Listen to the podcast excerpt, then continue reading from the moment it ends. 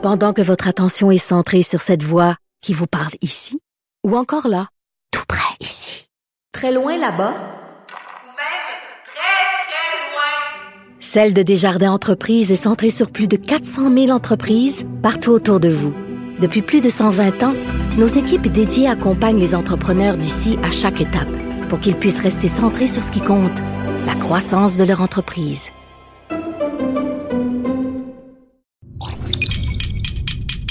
Cube Radio.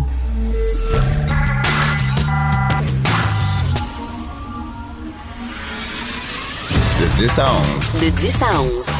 Richard Martineau. Politiquement incorrect. Cube Radio. Merci d'écouter Cube Radio est politiquement incorrect. Alors, euh, le sondage de la presse est assez éloquent.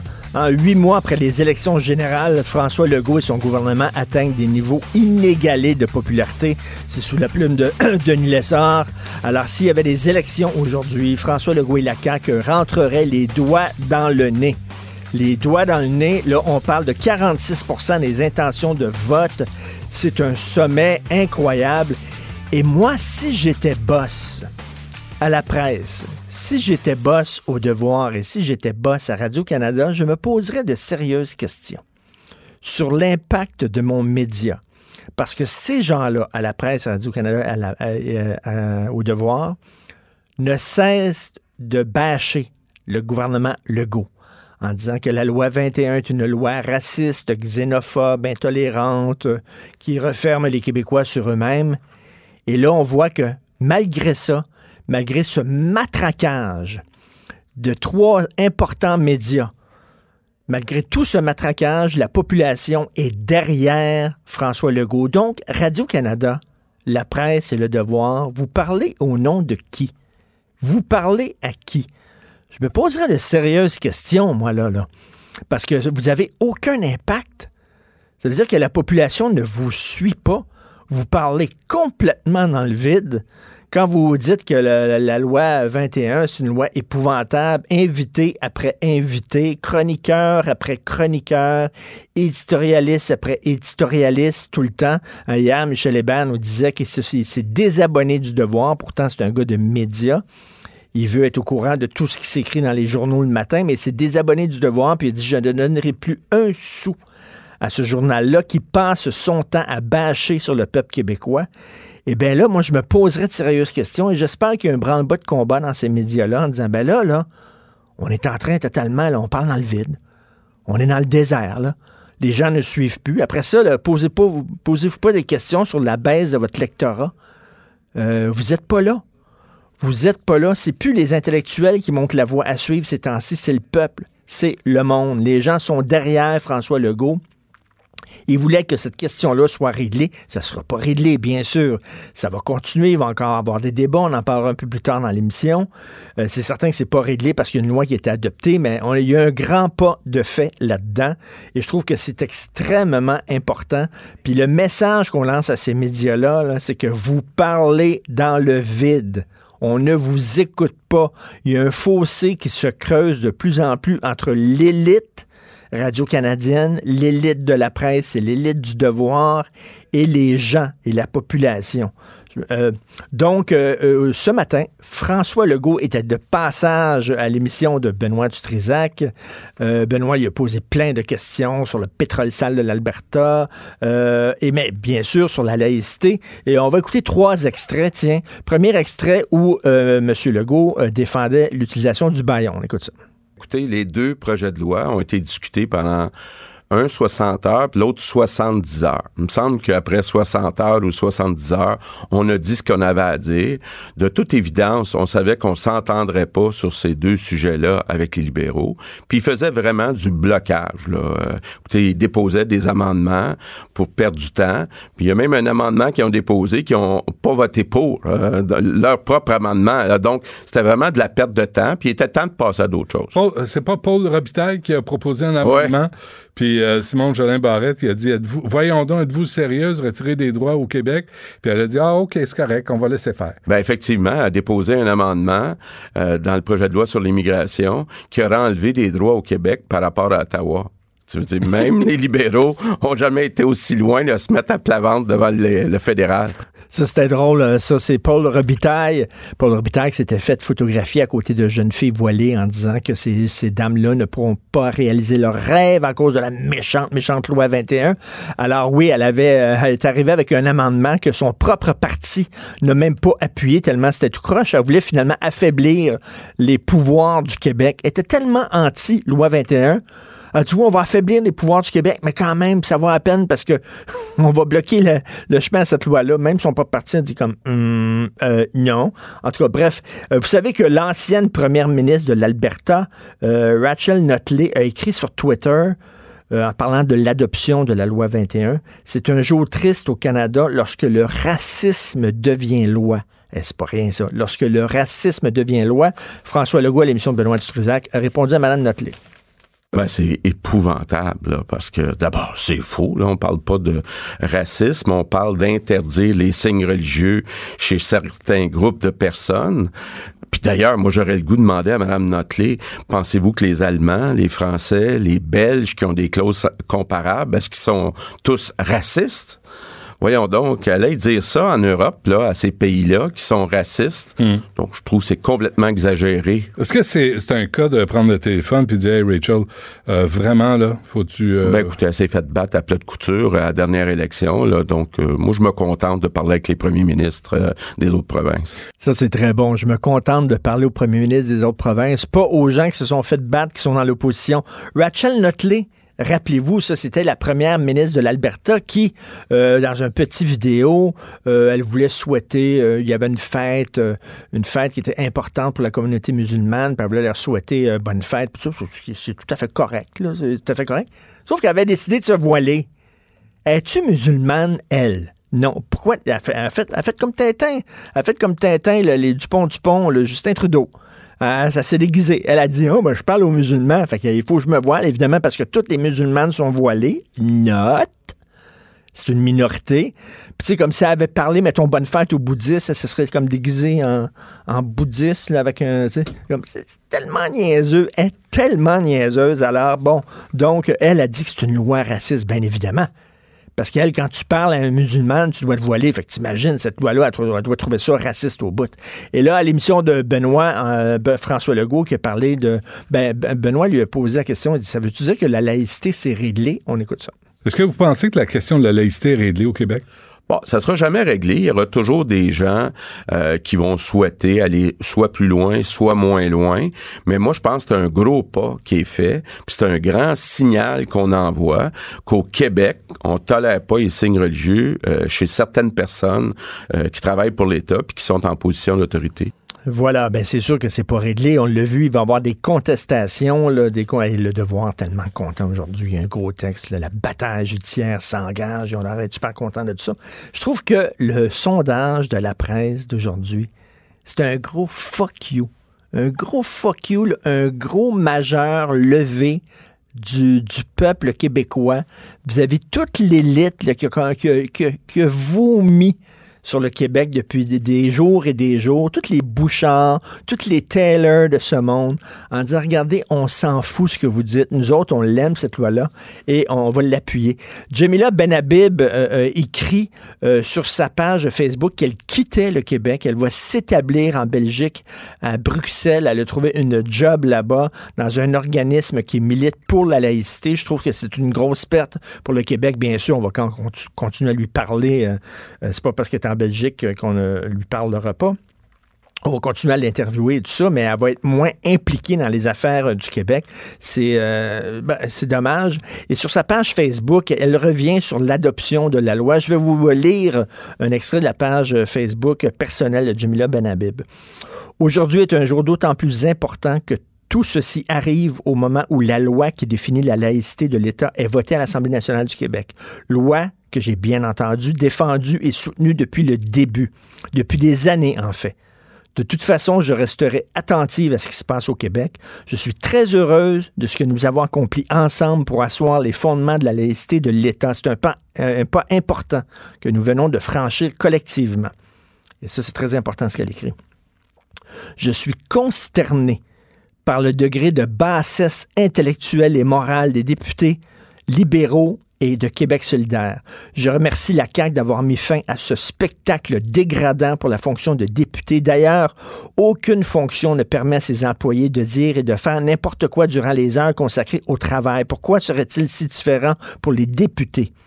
L'obstruction systématique des libéraux et des euh, Québec solidaires illustre parfaitement le mépris qu'ils cultivent à l'endroit du peuple, de la démocratie, des institutions, de la raison et du simple bon sens. Ces gens-là se croient au-dessus de tout. C'est affligeant de les voir déverser autant de bêtises avec une désinvolture aussi grande, faisant de l'Assemblée nationale un véritable cirque. Paf! Ça, c'est dans les dents. Puis effectivement, c'est déshonorable la façon dont euh, les libéraux et les caquistes se sont conduits dans ce débat-là chiant sur le Québec. Et maintenant que le Québec va certainement être pointé du doigt par des organismes internationaux comme l'ONU, parce que c'est sûr, là, nos pleurnichards, nos pleureuses vont aller devant l'ONU en disant, mais là, on veut que vous accusez le Québec, puis tout ça, là. Puis là, on va avoir des organismes internationaux qui vont dire, c'est épouvantable, puis qui connaissent absolument pas ce qui se passe ici, puis qui vont dire, c'est épouvantable ce qui se passe au Québec. Checkez bien ça si les libéraux sont pas prêts à saloper la réputation du Québec auprès du Canada, auprès de la communauté internationale, juste pour avoir des petits votes juste pour avoir des votes allophones, des votes anglophones. J'espère, je le dis, je le répète, je l'ai dit hier, mais j'espère qu'ils vont manger tellement une grosse mornif aux prochaines élections, les libéraux, là. Vraiment, ils sont en train de se peinturer dans le coin. Puis si j'étais Pierre Arcan, chef intérimaire du Parti libéral, et que je regardais le sondage de ce matin, j'appellerais mes troupes et je dirais, là, il faut changer de discours. On ne peut pas tout le temps, tout le temps dire que cette loi-là, c'est minable, c'est épouvantable, c'est intolérant, alors que les gens l'appuient. Et ça, les Québécois ont été incroyables là-dessus. Incroyables. Ils n'ont pas flanché deux minutes. Ils ont gardé le cap. Ils ont été à côté de François Legault, malgré le matraquage. Radio-Canada, c'est un matraquage du matin au soir, soir au matin, dans toutes les émissions. Radio-Canada, c'est censé refléter la diversité. Je peux vous dire que la diversité d'opinion est absolument pas reflétée. C'était émission après émission, c'était paf contre la loi, contre la loi, contre la loi. Les gens s'en foutent, les gens ne vous écoutent pas, les gens ne vous lisent pas. Donc, puis on a vu une photo ce matin, j'aurais aimé ça croiser M. Legault. Malheureusement, je n'étais pas dans les studios de Cube, mais ce matin, il y a une photo. Il y a des gens de, ici de la station qui l'ont prise en photo, puis il y avait une chemise blanche, puis on, a comme on a comme agrandi la photo, puis il était comme c'est haute, M. Legault. Il était assez haute, mais je peux vous dire, avec des résultats de sondage qui aujourd'hui je serais assez haute en maudit, moi aussi. Il doit être extrêmement content. Qu'il en profite, parce que c'est sûr, c'est la politique, il a des hauts puis a des bas. Ça ne durera pas tout le temps. Il n'y aura pas toujours une lune de miel. Regardez, euh, Justin Trudeau, il a surfé pendant longtemps, puis là, maintenant, pouf, il est tombé de très haut. Donc, euh, mais quand même, euh, il faut, il qu'il en profite. Et bravo à M. Legault, bravo à la CAQ. Vous écoutez Politiquement Incorrect. L'art est dans la manière. Non, c'est pas de la comédie. C'est politiquement incorrect avec Martineau. Alors, nous parlons à Denise Bombardier. Bonjour, Denise. Oui, bonjour. Euh, je ne sais pas si vous avez pris connaissance de ce sondage dans la presse sous la plume de Denis Lessard, mais bon, donc s'il y avait des élections aujourd'hui, la CAQ entrerait, mais vraiment euh, majoritairement, vous en pensez quoi? J'imagine que vous n'êtes pas surpris, c'est ça? Mais ben, je suis pas surprise. Ce dont je suis surprise, c'est qu'il y a encore, c'est quand même, c'est que l'opposition a 19% malgré les, les, le virage euh, qu'a fait, fait Québec solidaire, 19% il deviendrait l'opposition officielle. Ce qui me semble être euh, quelque chose de tout à fait, comment, comment dire, surréaliste, quoi. Mais, euh, mais après, après le, après, laissons un peu retomber les, les perturbations se sont emparées des uns et des autres, sauf de. Oui, oups petit problème technique. Alors, c'est Québec solidaire qui vient de lui couper le caquet, de couper la communication. Ben, c'est vrai parce que je vous l'avais pas dit, mais dans le sondage de, que, que mentionne Denis Lessard dans la presse, c'est Québec solidaire qui composerait l'opposition officielle avec 19% des votes. Mais Québec solidaire, est-ce que vous êtes surpris, est très fort auprès des 18-34 ans. C'est le premier parti auprès des 18-34 ans. Donc, il y aurait une opposition à Québec solidaire que changer du tout au tout sa position concernant la laïcité? Faut le dire, hein. ils sont allés en élection appuyant la laïcité, appuyant l'interdiction des signes religieux dans la fonction publique. Et une fois que les gens ont voté pour eux, là, ils ont fait un changement, ils ont changé, ils ont fait un 360, un 180, pardon. Puis là, ils ont dit, nous, nous on va changer notre position. Oui, sauf que les gens avaient voté pour vous. Les gens avaient voté pour vous en pensant que vous appuyez la laïcité. Puis là, tu dis, ben non, mais finalement, tu sais, je veux dire, tu es abonné à un théâtre, tu t'abonnes à un théâtre, le théâtre dit, nous autres, on va faire des classiques. On va faire des classiques de Molière puis de Shakespeare. Tu t'abonnes au théâtre, puis là, à un moment donné, ils disent, non, finalement, ça va pas ça, ça va être des comédies. On va faire du théâtre d'été à longueur d'année. Ben là, tu dis, que c'est pas ça que j'ai acheté, moi. Je me suis pas abonné là-dessus, là. C'est comme euh, changer un peu. euh, C'est c'est exactement ce que fait euh, Québec solidaire.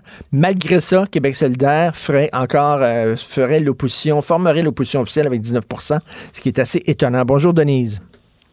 Oui, bonjour. Bonjour. Euh, oui. Euh, ce, que, ce que je crois, euh, Richard, c'est que euh, ce sondage-là est très particulier. La seule chose qui me semble évidente, on n'avait pas besoin de faire de sondage et, et je vous assure que si on fait un sondage dans 15 jours, dans trois semaines, euh, je pense que M. euh, Legault va prendre encore plus de voix que ce qu'il rejoint à l'heure actuelle parce qu'il a su, d'abord, il a su contrôler la situation et euh, maintenant, devant toutes les accusations, devant toutes les, les dénonciations et les, les poursuites, les poursuites qui vont qui vont tomber les unes après les autres contre la loi, je pense que ça va favoriser encore davantage M. Legault et il nous il nous montre à quel point il est un politicien euh, doué. Et vraiment, on, on le sait, il a été ministre de l'Éducation, on se souvient, mais il n'a pas, euh, il était dans l'ombre euh, finalement, et on ne croyait pas que cet homme était un homme qui pouvait prendre la lumière comme ça. Tout à fait. Très sincèrement, tout le monde, tout le monde l'a sous-estimé, euh, François Legault. Sauf qu'il y a une chose qui donnait à penser qu'il pouvait être ça, c'est cette espèce de volonté euh, qui est la sienne et une espèce d'assurance, je crois, qui lui vient du fait que ce Québécois francophone a connu dans sa vie, lui, une vraie réussite, c'est-à-dire la création d'Air Transat. Oui. Vous savez, ça donne de la force. C'est quelqu'un qui a gagné quelque chose. Parce qu'en général, les Québécois, ce sont des gens qui n'ont pas gagné. Et lui, il a gagné quelque chose et il l'a gagné euh, à la force de ses poignets, évidemment. Mais c'est un homme, c'est un homme simple, c'est pas un homme prétentieux, c'est pas un homme qui a Non. des ambitions intellectuelles, il le dit lui-même, il ne se reprend pas pour un autre, il le dit, je ne suis pas un intellectuel, mais ça le garde justement près du peuple, ce gars-là. Et puis, c'est un homme qui est, fondamentalement, c'est un homme qui est honnête et c'est un homme qui n'a pas de, qui a un rapport à l'argent euh, qui n'est pas, euh, qui n'est pas perturbé. Vous voyez, l'argent ne l'impressionne pas. Et euh, il aurait pu jouer aux riches, hein, c'est un, parce qu'il est un parvenu comme bien comme beaucoup d'entre nous. Il est parvenu là où il a été. Il vient d'une famille qui est très modeste et euh, ça lui a pas monté à la tête du tout. Au contraire, ça lui a donné une liberté et, euh, et sa foi dans le progrès du Québec et sa volonté de servir le Québec est, est- est remarquable.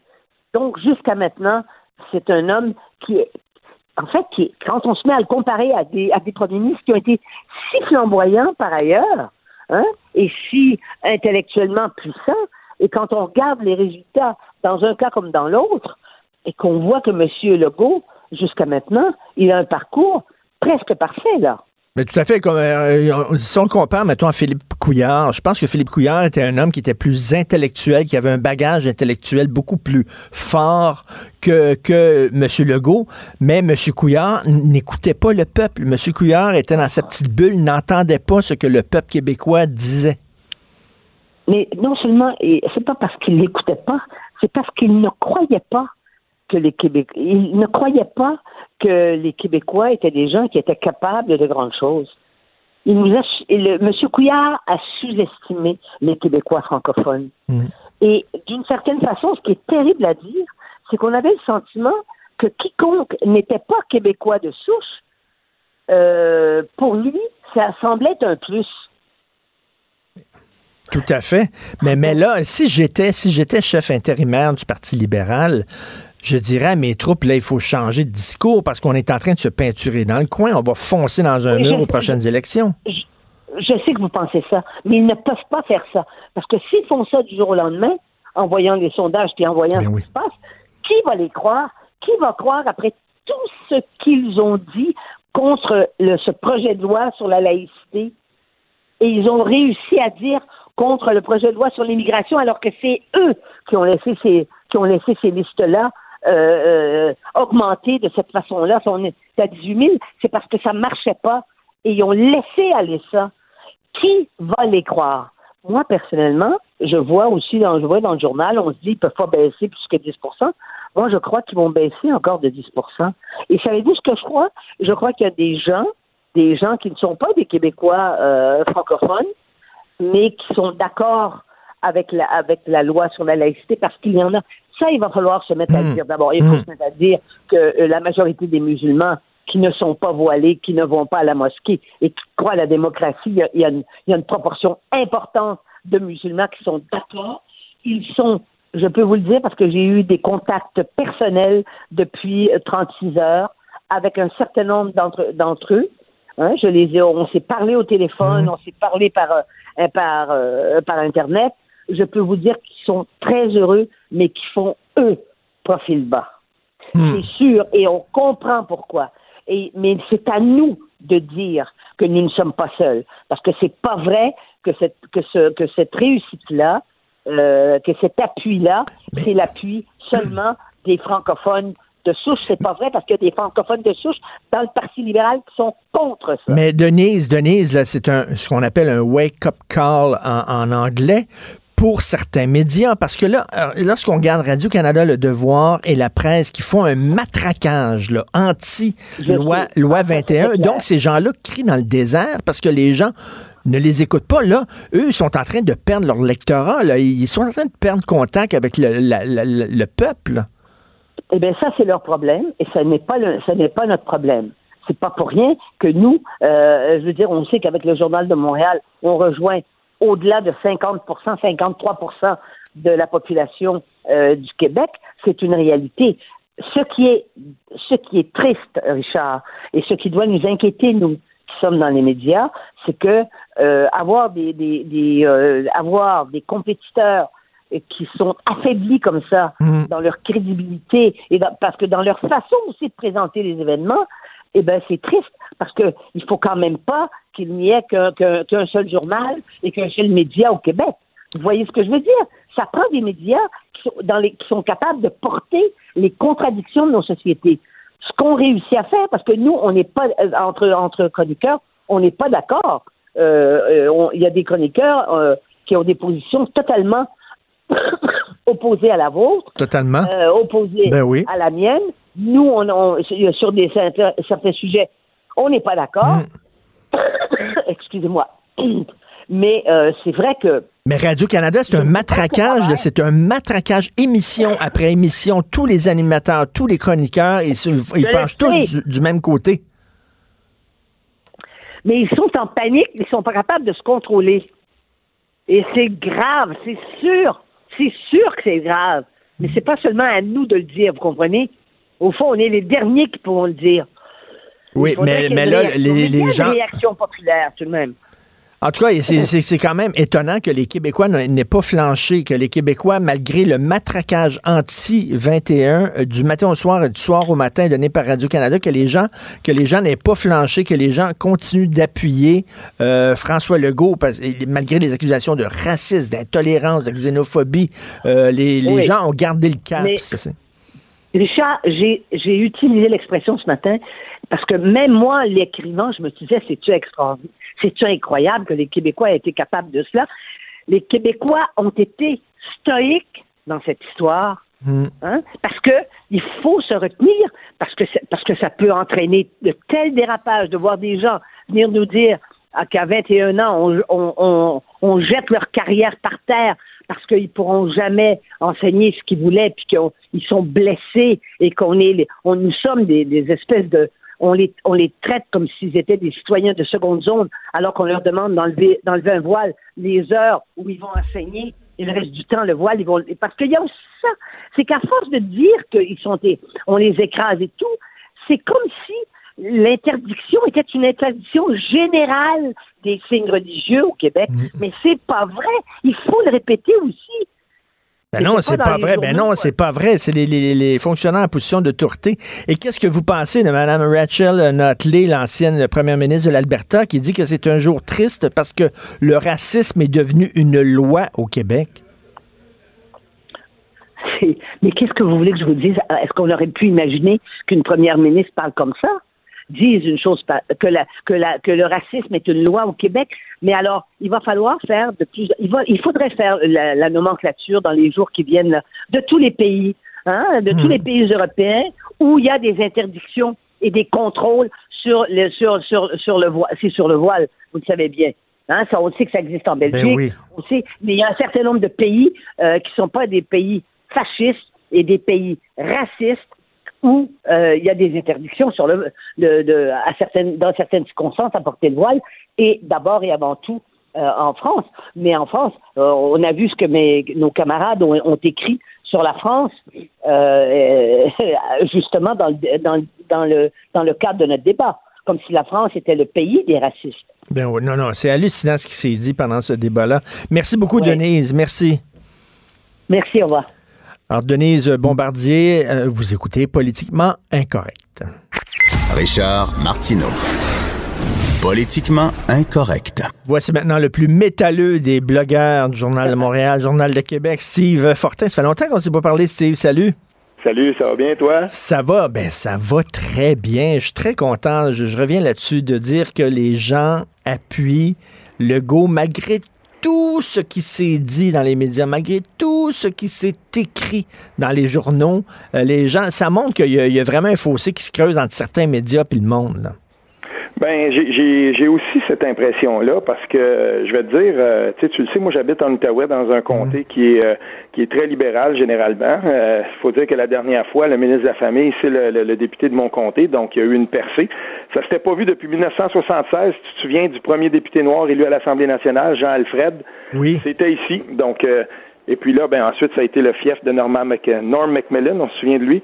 Puis là, ben maintenant, c'est ça, là, euh, Mathieu Lacombe. Mais tout ça pour dire que effectivement, on le sent bien. Cette, euh, il suffit là d'avoir les yeux rivés un petit peu en dehors du cercle très, très, très restreint, euh, restreint de Twitter. politique et, de regarder un peu au-delà de ça dans la population en général. Puis, je pense qu'il y, y, a un consensus.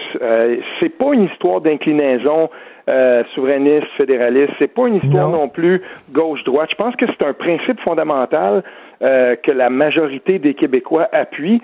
Et ne l'oublions pas, pas que des Québécois francophones, mais une large part de nos concitoyens québécois qui sont euh, de confessions religieuses diverses, dont juives ou, musulmanes, et aussi anglophones. Donc, il ne faut pas l'oublier ça, puis il ne faut pas les exclure du débat parce que euh, trop plus souvent, on donne la parole à, des, à des gens, à des musulmans, à des, à des anglophones, à des, euh, on leur, on leur donne pas la parole pour qu'ils puissent, pas assez en tout cas pour qu'ils puissent exprimer eux aussi leur solidarité à ce projet de loi-là. Et toi, tu dis qu'il aurait été préférable, qu'il aurait été souhaitable que le projet de loi 21 euh, soit, ne soit pas adopté sur le baillon. T'aurais aimé ça, toi? Oui, ben en, hmm. fait, c'est le titre de mon texte d'hier. À l'impossible, nul n'est tenu. Donc, la, la, la, base de ma réflexion, c'est celle-ci. Existait-il un terrain d'entente possible qui justifiait la poursuite des euh, discussions, un terrain d'entente entre ceux qui s'opposent à l'Assemblée nationale au projet de loi 21 et ceux qui l'appuient? Sincèrement, là, je pense qu'on aurait pu continuer ça pendant quatre ans, puis euh, il n'y aurait jamais eu d'entente possible. On n'a qu'à écouter ce qui se dit euh, depuis que cette que, que cette loi-là a été votée on est, on, est tellement loin, là, je veux dire, le ben délire d'Hélène David, là, qu'on vienne pas me dire que ça vaut la peine qu'on continue ça à l'Assemblée nationale, là. On est en plein délire. Mais elle, elle, excuse-moi, elle, a s'est discréditée dans cette affaire-là, Beaucoup. Et, pas qu'elle. En fait, Hélène David, probablement que dans, le fin fond, là, euh, elle et Sol Zanetti, là, pour prendre ces deux-là, parce qu'ils étaient porte-parole de leur parti respectif sur ce dossier-là, ces deux députés-là doivent, euh, dans le fin fond d'eux-mêmes, se dire passons à autre chose parce que je vais te dire, ça a été difficile dans les deux cas.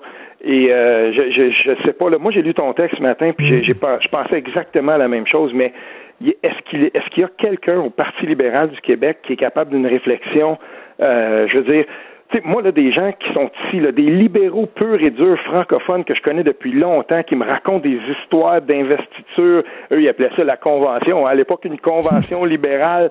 Euh, des, des libéraux purs et durs et qui maintenant sont mur à mur caquistes parce qu'ils sont plus capables de ce discours-là. Mais, mais, comment ça se fait que nous autres, on voit ça, puis eux autres le voient pas? Ils sont en train de se peinturer dans le coin. Ils s'en vont vers une défaite qui peut être encore plus grosse que la dernière défaite? Il y a deux choses qui expliquent ça. Là, il y a une élection fédérale qui s'en vient. Puis euh, le, le, le, député libéral fédéral de mon comté a tenu son investiture. Euh, j'ai eu mes antennes là-bas. Euh, je peux te dire une chose, on a beaucoup discuté de ça, puis il y a un malaise qui existe justement chez beaucoup de gens qui sont des libéraux puis qui se disent ouais, il y a un fossé qui se creuse. Mais au fédéral présentement, il n'y a pas beaucoup d'alternatives. On ne peut pas dire qu'Andrew Scheer c'est quelqu'un qui est capable de les courtiser, si on veut, les, libéraux de façon très engagée. Jusqu'à maintenant, en tout cas, on le voit pas. Ce que François Legault a réussi à faire, lui, au provincial, par contre, il a réussi à aller chercher des libéraux qui se sentaient tout à fait euh, à l'aise de voter pour son parti. Maintenant, je, je suis certain qu'il y a beaucoup de libéraux qui le voient ça et on va le, on, va le constater, ça, Richard, mm. quand on va être dans la course à la chefferie mm. libérale du Parti libéral du Québec beaucoup de monde, le, Québec politique, tout à coup, là, tu sais, on, est tout le temps, waouh, il va avoir une chefferie au PQ, ça va, mais regarde bien ça, comment ça va pétarader quand ça va mais c'est qui qui porte, c'est qui qui porte cette voix-là, la voix de, hey, il faut, il faut euh, maintenant, il faut euh, reséduire euh, l'électorat francophone, on est en train d'y perdre, il faut arrêter de bâcher sur la loi 21 parce qu'il y, y, a un large consensus dans la population. C'est qui qui porte ce discours-là au Parti libéral actuellement? C'est pas Marois Risky, là, c'est pas elle? Non, non, non, non, mais j'ai lu le, le texte de notre collègue collègue Marie-Ève Doyon, euh, qui parlait de, comment, dans ce débat, dans, les débats, dans, la session parlementaire actuelle, comment elle avait été impressionnée par Sébastien Prou. Euh, tu sais, il, va y avoir des gens qui. Mais il veut pas, il veut pas Sébastien Prou. Il dit que ça l'intéresse pas. Mais j'imagine qu'il va y avoir de la pression auprès du Parti libéral qui vont dire, hey, Sébastien, vas-y, parce qu'effectivement, lui, il, est connecté avec euh, les francophones du Québec. Un peu plus, et surtout, ben, et surtout, dans le fond, c'est un plus puis c'est un moins il vient de, il vient de la grande famille Adekis Kakis. Euh, il y a des gens qui vont lui reprocher ça, mais d'un autre côté, euh, il pourrait aussi avoir cette espèce de, de, de, de capacité d'aller euh, d'aller courtiser cet électorat. Là, c'est l'électorat de François Legault. Il, faut, il faudra voir, mais tout ça, ça va se jouer quand on sera dans les dans les débats à la chefferie. On va voir où va se positionner l'establishment, si tu veux, les, grands canons du Parti libéral. Parce que les Marc Tanguay, euh, les André Fortin, de, encore de mon coin, lui, dans le Pontiac, mm. ces gens-là ne vont jamais, jamais laisser passer un candidat qui pourrait avoir quelconque couverture au projet de loi 21. Écoute, euh, oui, tu penses. écoute, euh, ah, je suis certain. Steve, en bon gars de gauche, je parle pour toi, là, t'étais déçu, t'étais déçu de la position de Québec solidaire, sauf que les gens de Québec solidaire aujourd'hui, Steve, ils pourraient te dire, ben finalement, on a fait le bon choix, ben, on a, on a, on a bien fait de changer d'idée parce que le sondage d'aujourd'hui de la presse démontre que c'est eux autres qui formeraient l'opposition officielle avec 19% Oh, j'ai jamais vu Denis Lessard dans la presse faire autant de d'analyse, de, de, méthodologie, puis tout ça. moi, c'est quelque chose que je faisais beaucoup quand quand je regardais les sondages, puis j'ai toujours été comme ça. ça tu sais, je me donne la peine de regarder, bon, ok, les échantillons régionaux et tout ça. Et là, Denis Lessard le fait, puis il, il, il apporte une précision importante. Il y a des écarts colossaux euh, entre ce sondage-là puis d'autres qui ont été faits, notamment le léger. Ils le comparent parce qu'ils sont assez euh, rapprochés dans le temps, les deux. Donc, euh, il faut, moi, je prends ça avec un grain de sel. L'appui chez les jeunes de, Québec solidaire, il y a quand même un écart de presque 20 points entre les deux sondages. attendons, patientons et n'oublions jamais aussi que c'était ce segment de l'électorat-là, c'est celui qui vote le moins, hein, généralement. Et aussi, il faut bien le dire, là, euh, moi, j'attends de voir euh, qu'est-ce qui va se passer pour le reste de la session parce que on a beau dire euh, et on, peut-être que effectivement Québec solidaire va réussir à se rendre attrayant à une certaine frange de l'électorat un peu plus jeune, mais ça va se jouer aussi sur d'autres dossiers qui vont être importants. Donc, on va peut-être discuter encore de laïcité en, en, 2022 parce que ce sera devant les tribunaux, mais on va discuter beaucoup d'autres dossiers comme l'environnement et regardons où seront les appuis de Québec solidaire dans la campagne fédérale prochaine, parce qu'il pourrait se le faire rapprocher. Ben, Moi, je sais, ah ben, c'est ça, ça va, ça va beaucoup aller vers euh, vers le NPD, peut-être même vers certains vers le, Parti libéral, par exemple, si jamais Stephen Guilbeault se, se, se présentait. Donc, euh, regardons où euh, où vont aller les appuis de ce parti-là, parce que suis pas certain, moi, que ça va être si simple que ça. Puis au point de vue du PQ, ben là, la CAQ occupe pas mal tout l'espace nationaliste. Là. Veut dire, tu sais, il y a, y, a, y a, un moment François Legault actuellement au Québec et c'est très difficile pour le PQ de se trouver une place, de se trouver une identité propre là-dedans. Ben, je te le donne en mille. Euh, je vais je vais parler un peu de, de, de, de ce que Pascal Bérubé euh, a fait pendant et, le PQ, ce que ce que ce parti-là a fait pendant le, si on veut les consultations puis euh, la commission euh, et, et, le durant le baillon. Je trouve, je, je, trouve que Pascal Bérubé a très bien tiré son épingle du jeu. Euh, les propositions qu'il a amenées euh, et qu'il qui, qui a fait valoir, c'était des, des, propositions qui étaient importantes. Et, et, donc, il avait proposé d'étendre ça au CPE, mhm. puis aussi aux écoles confessionnelles, tout ça, ça on le sait, mais il a, ça, ça a été refusé. Mais il y en a une, et c'est passé un peu dans le bar, tout ça, parce que, tu sais, il y avait tellement de choses qui se passaient, mais il y a une proposition euh, sur laquelle François Legault a décidé de bouger, c'est celle de modifier avant la fin du mandat le cours d'éthique et culture religieuse, le cours de CR. Donc bravo au PQ d'avoir réussi ça. Puis euh, j'espère qu'on va maintenir la pression, tous les partis à l'Assemblée nationale, qu'on va maintenir la pression maintenant à l'intérieur du cadre du, projet de loi 21 pour qu'on complète, la, la, si on veut, cette laïcité-là, parce qu'elle est encore incomplète. C'est d'ailleurs le, le, thème de mon prochain texte. Euh, J'ai très hâte de lire ça. Écoute, pour ceux qui ne suivent pas la politique tous les jours mm-hmm. comme on le fait, j'aimerais que tu, tu leur racontes euh, et t'en parles dans, ton texte, dans ton blog. Le face-à-face entre Simon Jolin Barrette et Sol Zanetti, c'était un moment savoureux. Raconte-nous ça. Oui, effectivement. Ben, c'est que on, l'a vu là. Euh, Sol Zanetti. En fait, chez Québec solidaire, il y a quelques députés comme ça qui aiment faire des écarts. Bon, euh, on, l'a vu chanter, on l'a, on, on a vu les députés qui se sont levés avec le petit drapeau du Québec. Mais dans un échange entre Sol Zanetti puis le ministre Jolin Barrette, Sol Zanetti a commencé à critiquer le mode de scrutin, puis attaquer la majorité euh, de, de, de, la CAQ en disant oui, mais c'est, c'est pas une c'est un travers de notre mode de scrutin, mais quand même, euh, il dit je conteste pas l'élection, mais vous n'avez été élu que par 37% de la population et tout ça. Puis le laissant parler euh, de façon très calme, je, le ministre Jolin Barrette a servi un uppercut dont vous êtes le héros à, à, à Sol Zanetti. Il l'a regardé puis il a dit, ben vous savez, euh, vous vous êtes présenté devant la population avec une proposition euh, qui appuyait l'interdiction de port de signes religieux chez des personnes en autorité. Euh, vous avez obtenu quoi? 16 points quelques pourcents. Et il y a des gens qui ne sont pas nécessairement membres de Québec solidaire qui ont voté pour vous. Et c'était ça votre proposition. Puis là, ça, c'était un uppercut auquel... Écoute, comme tu dis, comme tu écris, dans ton, comme écris dans ton texte, pas clair. Ah, pas clair, parce que c'est vrai. C'est très cynique de penser que ce parti-là, tout à coup, se fait le défenseur des droits individuels et tout ça, alors qu'il s'est présenté devant la population en, en appuyant Bouchard-Taylor. Ils n'ont pas eu le courage. Tout le monde savait qu'un jour, Québec solidaire changerait sa position. Et, et, et ils n'ont pas eu le courage de le faire avant. Ils l'ont fait quelques semaines après parce qu'ils savaient très bien que s'ils le faisaient avant, dans des comtés francophones à Québec, en Abitibi, à Sherbrooke et tout ça, ça aurait pu leur coûter beaucoup de votes. Ils n'ont pas eu le courage de le faire. Ils sont très mal placés pour faire la leçon. Et ça, je l'ai entendu à maintes reprises par des membres de Québec solidaire qui ont été fâchés que ça se passe comme ça, que ce ah, soit fait après les élections. Et euh, je vais te dire, c'est déjà ça en soi, c'est un œil au bar noir à cette formation politique-là. Tout à fait. Puis il faut le rappeler, parce que quand ces gens-là se, donnent des grands airs de moralisateurs à l'Assemblée nationale, attention, s'il avait été si blanc que ça, il, aurait il, se serait pas présenté devant la population avec la position qu'il défend en ce moment. tu parlais tantôt des élections fédérales. Bon, si tu étais, mettons, Justin Trudeau, parce que lui, il va être pogné là, entre l'arbre et l'écorce. D'un côté, il y a des gens qui disent ça n'a pas de bon sens ce qui se passe au Québec. On a vu Rachel Notley qui dit le, le racisme est devenu une loi, est devenu une loi au Québec. Ah, donc, donc euh, oui, tous les gens des communautés ethniques vont faire pression auprès de Justin Trudeau, faites de quoi? Il faut interdire cette loi-là. D'un autre côté, Justin, il a besoin des votes du Québec aux prochaines élections parce qu'il est en train de perdre le Québec. Donc, il est comme pogné. Il va faire quoi, selon toi?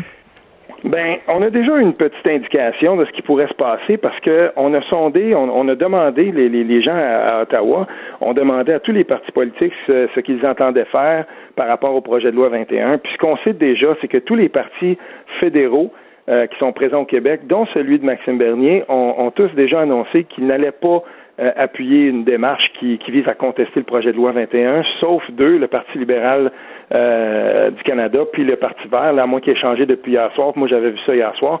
Donc, euh, et David Laminetti, le, le, ministre de la Justice au fédéral, le libéral, ben lui, on, voit déjà qu'il dit oui, on surveille ça, mais on comprend très bien que euh, jamais le parti de Justin Trudeau va laisser passer ça. Dans ces conditions-là, Justin Trudeau va regarder la situation au Québec, puis il va se dire, il va se demander est-ce que euh, je suis capable, par exemple, de me battre contre le bloc québécois, puis de, euh, puis de, de, de, profiter de la division du vote, puis vraiment courtiser ceux qui sont des opposants à ce projet de loi-là, et tout en euh, tout en essayant de se faire passer pour un verre, en même temps aussi, C'est ça, c'est ça, parce qu'il va peut-être changer complètement la donne en disant, j'en parle même pas de ça. Moi, je, je, je, suis en train de jouer une autre game. Vous autres, vous êtes en train de jouer aux échecs. Moi, je joue aux dames. Je vais parler de l'environnement. Je joue pas la même game que vous. Ben, s'il si, faisait ça, il va ouvrir la porte euh, à ce que, par exemple, le NPD joue cette carte-là à fond à Montréal, par mm. exemple, pour aller gruger des votes. C'est exactement comment Justin Trudeau a gagné l'élection de 2015. Quand Thomas Mulcair a voulu pousser le bateau du NPD toujours un petit peu plus à droite, ben, Justin Trudeau l'a court-circuité à gauche, notamment par sa promesse de changer le mode de scrutin. On se souvient du gros panneau et tout ça. Mais je veux dire, euh, ce qui s'est passé, c'est que cette promesse-là, il a jamais, moi, je pense pas qu'il a jamais voulu la tenir. Puis, euh, ben, ça lui a permis de passer, de se faufiler à gauche, d'aller chercher beaucoup de sièges importants au NPD. Donc, tu sais, tout ça, c'est un jeu d'échec, mm. d'équilibre aussi. Lui, va regarder les sondages, il va se dire, bon, ben, le Bloc québécois, il y a de la difficulté à décoller du 20-22% quelques enquêtes régionales, quelques sondages régionaux, il va regarder ça, puis il va, il va juger de, la stratégie électorale en fonction de la force et ou de la faiblesse de ses adversaires. Si ça vaut la peine pour lui et si c'est payant électoralement de se servir de cet enjeu-là, il ne va pas reculer, il ne va pas s'empêcher de le faire. Entre une chose est sûre, on va continuer à en parler parce que c'est pas fini, non, avec toutes les contestations puis tout ça. Merci beaucoup, euh, Steve. Merci. Merci encore, Richard. Salut à toi. Ça faisait très longtemps qu'on ne s'était pas parlé. Steve e. Fortin, on s'en va tout de suite à la pause. Vous écoutez Politiquement Incorrect. Pour nous rejoindre en studio. Studio à commercial cube.radio. Appelez ou textez. 187 cube radio. 1877 827 2346. Politiquement incorrect. Vous vous souvenez, euh, vous vous souvenez certainement de cette nouvelle, l'école primaire des 80 à Saint-Apollinaire au sud de Québec, qui avait un projet pilote qui s'intitulait Activité ludique turbulente. C'est pas rien. Alors, on avait créé une zone de chamaillage où les, euh, les petits garçons, les petites filles pouvaient se chamailler, tout ça, bien sûr, sous l'œil de surveillance, c'était encadré. Et là, c'est le temps des bilans. On a fait un bilan de ce projet pilote-là, puis on dit, ben, ça assez bien passé. C'est un franc succès, ça a bien marché. Ça va peut-être inspirer d'autres écoles à travers le Québec d'avoir aussi des zones de chamaillage. Nous allons parler avec M. Pierre Potvin, professeur associé au département de psychoéducation à l'Université du Québec à Trois-Rivières. Bonjour, M. Potvin. Bonjour, M. Martineau. Bonjour. C'est quoi le rôle du chamaillage? Quel rôle ça joue auprès des jeunes garçons? Pourquoi c'est si important de chamailler? Ben c'est euh, pour commencer, c'est un jeu. Euh, c'est un jeu qui permet, dans le fond, à la fois de d'équilibrer de l'énergie chez, chez les jeunes, c'est important. Ils ont besoin de jouer, ils ont besoin de, de s'extérioriser. L'autre chose, c'est que ça, pour moi, ça fait partie de l'identité, la construction de l'identité.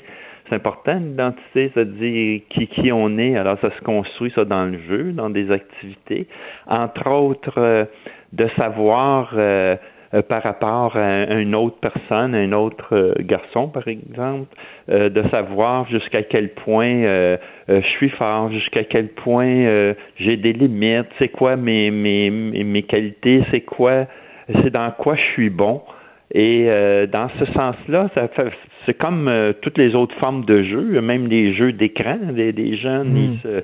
je regarde, j'ai des petits enfants, moi qui qui ont euh, des jeux euh, à l'écran et puis, tu sais, ils, ils, développent leurs compétences. Alors, dans ce sens-là, je, je, trouve que c'est une, belle initiative. C'est une initiative qui fait en sorte aussi qu'aux récréations, les jeunes, euh, ils dépensent le surplus d'énergie et quand ils reviennent, ben là, ils peuvent fort probablement mieux s'orienter sur euh, le travail euh, d'école. Mais on voulait pas ça, On, interdisait le, tiraillage, le chamaillage, parce qu'on avait peur que ça, ça vire en bagarre, que ça dégénère, euh, puis que ça devienne agressif.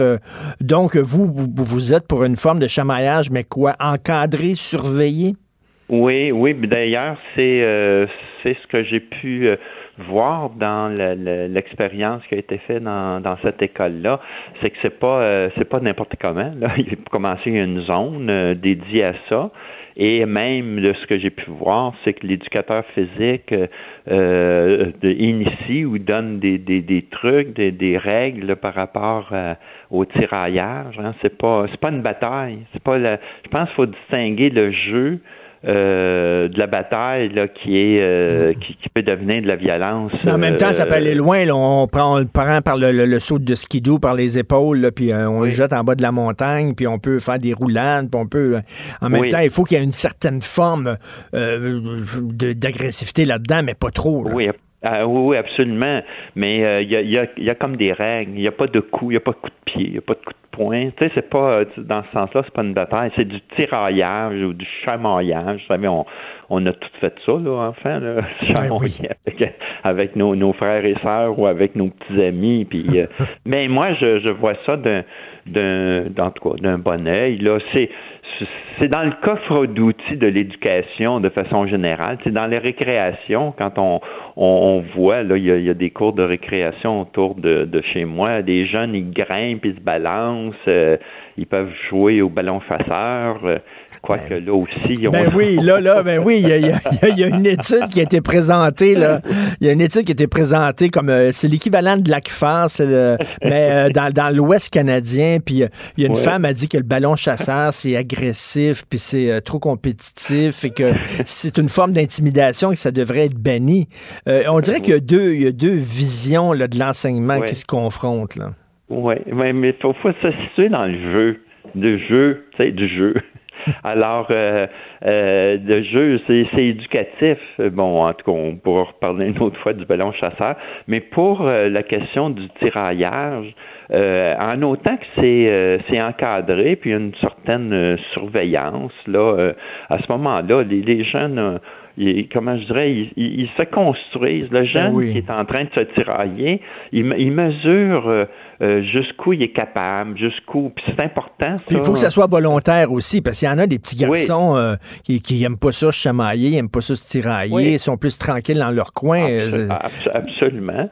Puis ça peut être des petites filles, j'imagine. Ben c'est plus, c'est peut-être plus les garçons. Bon, c'est une question de genre de jeu. Euh, il y, a, des jeux qui, sont peut-être plus identifiés comme ça, malgré qu'il doit y avoir des, des, petites filles là, qui, euh, qui se tiraillent aussi. Mais les, les, les, les, évidemment, il y a une question d'âge là aussi. Là, tu sais, euh, je pense pas que c'est quelque chose à, mettre dans une école secondaire avec des adolescents. Là. Oui, c'est ça. Là, On parle du primaire, là, puis on parle de de certaines années. Alors, non, moi, je salue. Moi, je trouve ça beau en éducation quand il y a des, comment ça, des expériences qui qui sont encadrées comme ça, qui vont un petit peu à l'encontre de ce qui est pensé. C'est que les gens sont peur, euh, ils, ont, ils ont peur aussi aux accidents, ils ont peur à, euh, à ce que ça dégénère là en ben, vous savez vous savez comment c'est aussi monsieur Potvin puis les jeunes professeurs vous le diraient les, parents d'aujourd'hui c'est pas les parents d'hier. Les parents d'aujourd'hui si leur enfant arrive avec une éraflure le parent va se pointer à l'école va vouloir parler au prof puis va l'engueuler puis vous avez pas fait attention à mon enfant puis tout ça. C'est pas évident le professeur on a peur des parents hélicoptères là. Oui, oui, oui, c'est, c'est vrai. Il y a, il y a euh, oui, oui, il y a, il y a, il y a tout cet aspect-là. C'est-à-dire que les, comment on dirait, les, les parents sont plus dans certains milieux, en tout cas, des, des alliés du professeur. Oui. Euh, et donc, ça, il y, a, il y, a, une certaine crainte. Puis, il y a, des craintes euh, des accidents. Je pense au, roi de la montagne, tu sais, euh, dans la neige, parce que ça aussi, c'est ben un peu comme mais moi, j'y vois là-dedans, euh, comment je dirais, un outil parmi tant d'autres, de, plusieurs jeux, mais pas, pas, pas, à défendre, en autant que c'est encadré, en autant ben, qu'il y a des règles. Mais on passe tout le temps d'un extrême à l'autre. Peut-être qu'effectivement, euh, pendant de nombreuses années, on a trop banalisé l'intimidation. On n'a pas, on n'a pas, bon, on s'est pas intéressé à ça. Là, on est, euh, là, on voit de l'intimidation partout. Là. Là, on est passé d'un extrême à l'autre, on est en train de jeter le bébé avec l'eau du bain parce qu'il y a une forme d'agressivité qui est positive chez les jeunes. Il ne faut pas toutes les mettre dans le même, dans le même panier. Ben, elle est importante, l'agressivité est importante, la compétition est importante, mm. en autant que, que ce soit pas euh, une compétition euh, d'élitisme. Tu sais, bon, je, pourrais partir longtemps là, sur les, les programmes particuliers puis la sélection. Une compétition qui fait en sorte que des jeunes, comme je disais tantôt, ils on construit notre identité euh, la connaissance de soi dans des euh, dans des activités régulières, dans le quotidien, dans ce qui se passe avec le jeune là, qui, qui se tiraille, ça lui permet de, de, de savoir où sont ses limites, qu'est-ce qu'il est capable de, de, de, de faire? Est-ce que c'est comme des stratégies? Est-ce que c'est comme euh, chez les singes? Je sais pas, les singes, mettons, ils ont des jeux agressifs, puis pour se choisir un mâle alpha, pour trouver le mâle alpha, ah celui qui va être, euh, celui qui va leader le groupe, c'est une façon, là, de, on est-tu comme des petits singes, là? de façon de se tirailler, c'est de trouver c'est qui le fort de l'école, Moi, je suis pas, euh, je suis pas éducateur, je suis pas éthologue, mais moi, je regarde dans ma cour, euh, on aimait bien ça. Là, on a arrêté, on nourrissait des écureuils avec des cacahuètes. Là, je suis à Trois-Rivières, donc on, a des grands pains, il y a plein d'écureuils et tout ça. Et puis, euh, j'ai jamais trop trop compris, mais euh, les écureuils, ils se courent après, tu sais. Puis, tu sais, ils se courent, là. Ils se courent, il y en a un qui court après l'autre. Et puis, et j'ai comme l'impression que c'est une espèce de jeu. Ça avait pas, ça avait pas de l'air agressif, ça avait mm-hmm. pas de l'air. donc, il y a, y a quelque chose dans, tu sais, on est des animaux Hein. On est des ben animaux ben civilisés, si on peut dire. Et moi, je dirais que euh, quand on pense à tiraillage ou à chamaillage, euh, on est dans le domaine du jeu. On n'est pas dans le domaine de, la bataille, puis de, l'agression, euh, puis de la domination. Sauf que jusqu'à un certain point, on est dans la vérification de jusqu'où où je suis capable d'aller, puis jusqu'où je suis capable d'endurer. Oui, puis, repousser les limites. Là. Repousser oui, les limites. Les limites. Ça.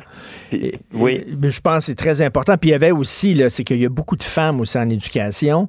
Euh, Puis peut-être qu'on a féminisé un peu là, les, les, petits, les petits gars. Euh, tout ce qui est un peu démonstration de virilité ou de, était mal vu par euh, certaines professeurs, certaines enseignantes.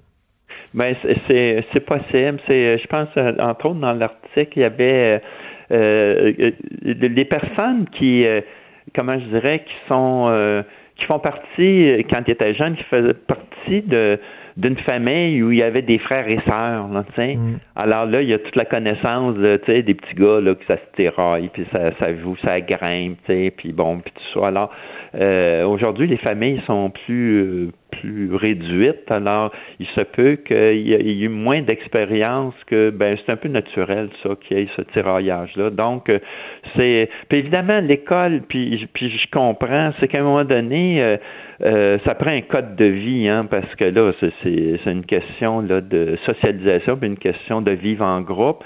Maintenant, il y a, euh, y a cette question mm-hmm. justement à, faire attention à pas mêler des choses. Ben, tout à fait. chamailler, c'est pas se battre. Là. Merci beaucoup, M. Potvin. Merci.